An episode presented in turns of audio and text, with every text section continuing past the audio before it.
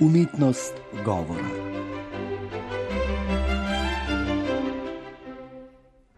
Bodoči govorniki ženskega in moškega spola, potrpite še s poslušanjem zadnje, 12. oddaje. Zdaj pa za zaključek pominkov še o vsebinski pripravi na govor, potem ko so nam znane organizacijske okoliščine. Vsebinska priprava je petdelna, zato si je za njo res treba vzeti dovolj časa. Gre za prvič invencijo ali iznajdbo, drugič dispozicijo ali razvrstitev, tretjič formulacijo ali sestavljanje, četrtič memoriranje ali učenje. In petič artikulacijo ali izvajanje.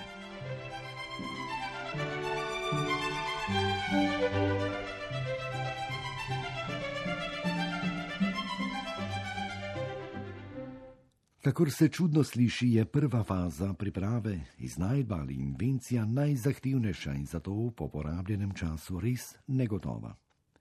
Da pride na vdih, se pač ne moremo prisiliti. Do zamisli pridemo na različne načine. Nekdaj smo brskali le po knjigah in revijah ali se ozirali na domače knjižne police. Danes imamo na voljo računalniški splet, kjer hitreje zbiramo podatke. Sledi izbira enotnih izrazov za naš nastop, kajti v raznorodnem gradivu je izrazje pogosto raznoliko, zaradi česar bi bil poslušalec zbegan in bi sklepal, da govorimo o različnih pojmih. Izbranim pojmom dodamo še definicije, ki morajo biti med seboj kompatibilne. Sledi izbira trditve ali teze, v kateri bomo prepričevali poslušalce. Ne pozabimo namreč na Ciceronovo definicijo, da retorik z besedo prepričuje. Ko smo prišli do trditve, je dobro v preizkusni fazi posumiti vanjo, da tega ne bodo slučajno storili poslušalci na mesto nas. Ob tem najdemo šipka mesta, ki jih lahko s formulacijami še utrdimo. Trajanje dispozicije je različno dolgo. Če gre za govorno vrsto predavanja, ima govornik za pripravo dovolj časa. Pri intervjuju pa je za odgovor dejansko na voljo le nekaj sekund, torej mora invencija potekati bliskovito. Zato pri predpripravi na intervju posvetimo več časa razgledovanju po gradivu v okviru izbrane teme pogovora.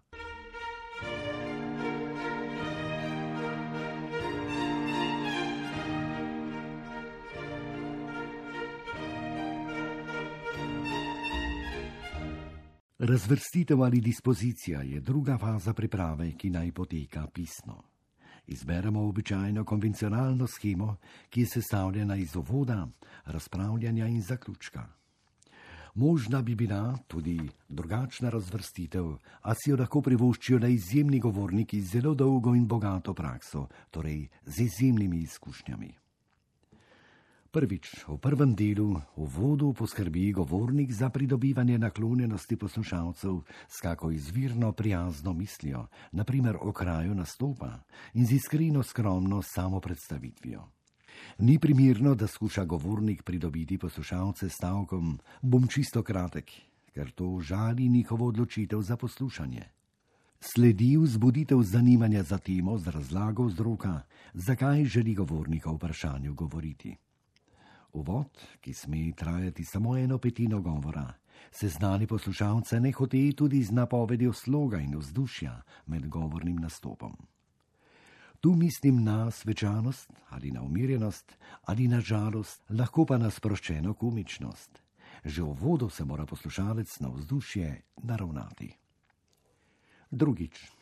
V drugem, to je o srednjem delu ali razpravljanju, ki traja tri petine govornega nastopa, govornik razvrsti najprej trditve, ki jih navadno združi v neko konvencionalno število. A dve sta premalo, deset pa jih je preveč, trim pa ljudem z lahkoto sledijo. Za to grupiranje, ki je v bistvu umetno, govornik potrebuje znanje in iznajdljivost. Trditvam sledi dokazni postopek po vrstnem redu prej nanizanih trditev. Govornik uporablja tako imenovane objektivne dokaze, ki izhajajo iz strokovnega področja, in subjektivne dokaze, s katerimi čustveno podpira svoje trditve. Med subjektivne dokaze štejejo mnenja avtoritet, izreki ali pregovori ali citati umetnikov. V naprimer neprepričljivosti mnenja zdravnika o kolegovem ravnanju potrdi lahko govornik z izrekom: Vrana vrani ne izkljuje oči. S tem sicer objektivno ničesar ni dokazal, a je odločilno usmeril razmišljanje poslušalcev. Enako velja, ko bi uporabil naprimer kak preširno vers, naprimer za dokazovanje nevarnosti ogrevanja ozračja. Veljajta naslednji dve priporočili glede izbire vrste dokazov. Prvi napotek velja govorniku, naj ne pozabi vključiti v govor tudi kakega subjektivnega dokaza, da čustveno povdari resničnost svojih trditev. Drugi napotek pa velja poslušalcem naj pazijo, da v govoru slučajno ne prevladujejo subjektivni dokazi, kar vzbuja dvom o strokovni podkovanosti govornika. Seveda pa so prepovedane lažne obljube ali grožnje, s katerimi so skušali pridobivati totalitarni govorniki nasilno zbrane poslušalce za svoje zločinske podvige. Dokaznemu postopku v zadnji tretjini sledi ponovitev in utrditev predlagane teze. Tretjič, končna, tretja petina, ki je sklep ali zaključek, pa se precej razlikuje od kakih pisnih razprav. V njem govornik pozove poslušalce k sprejemu stališč in k ravnanju.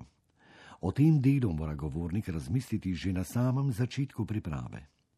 Če ga ne predvidi, govor ni bil pridobivanje poslušalcev, torej mora govornik že med invencijo odkriti ta poziv. Govornik naj ne zaključi z napovedjo konca, kar se je v pridiki utrdilo s tradicionalnim amen, ki pomeni tako bodi ampak z neko krepko ali slikovito mislijo ali klicem.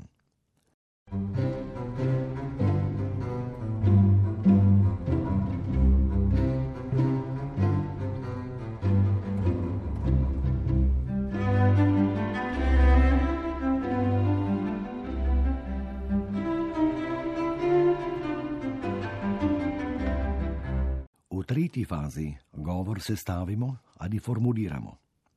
Najbolje, da ga v celoti zapišemo in pri tem upoštevamo značilnosti govora. To pomeni, da prevladujejo krajši stavki z malo odvisnikov. Lahko govor zapišemo samodelno, takrat zabeležimo tezo, dokaze za njo, obvezno pa povezovalne stavke med posameznimi deli. Pri delnem zapisu pač ne gre za nikakršne točke, kot oznanjajo nekateri. Točke so namenjene zgradbi govora, in ne formulaciji. V predzadnji, četrti fazi ali učenju govora se učimo besedila s ponavljanjem govora tako, da se uživimo v prostor, v katerem bomo nastopili. Nikakor ne smemo ločiti učenja besedila na pamet od učenja interpretacije. Učimo se govora hkrati z interpretiranjem, ob čemer pa čim manjkrat gledamo na zapisano po več ponovitvah. Ob tem vidimo, da morda prvi poskus govora kar znatno presega predvideni čas samega nastopa. Z naraščajočim številom ponavljanj se odmerjenemu času izvajanja govora bistveno približujemo. Sklepna peta faza, artikulacija ali izvajanje, se sicer načrtuje, a odgovornika zahteva prožnost, da odstopi od kakega svojega stališča ali ga oblaži glede na odzive poslušalcev. V načinu interpretiranja naj sproži pri poslušalcih vtis, kakor da govor pravkar ustvarja. Tako se tudi govorni nastop lahko oddalji od pripravljenega, vendar pa to ni razlog, da se pripravljanju sploh odrečemo. Naj zaključim s primerom iz zgodovine glasbe. Vivaldi je res dokončal glasbeni nastop z improviziranjem na eni sami struni, ker so se mu ostale tri strgane ali zato, ker se je na igranje skladbe na štirih strunah res popolno pripravil. Improvizacija mu je služila kot rešitev nepredvidene situacije. To v prenesenem pomenu velja tudi za govorniške virtuoze, ki se včasih znajdejo tudi v situaciji podobni Vivaldjevi. Če je bila zadnja oddaja najdaljša, to na svoj način pomeni, da je priprava najpomembnejša za uspeh govornega nastopa.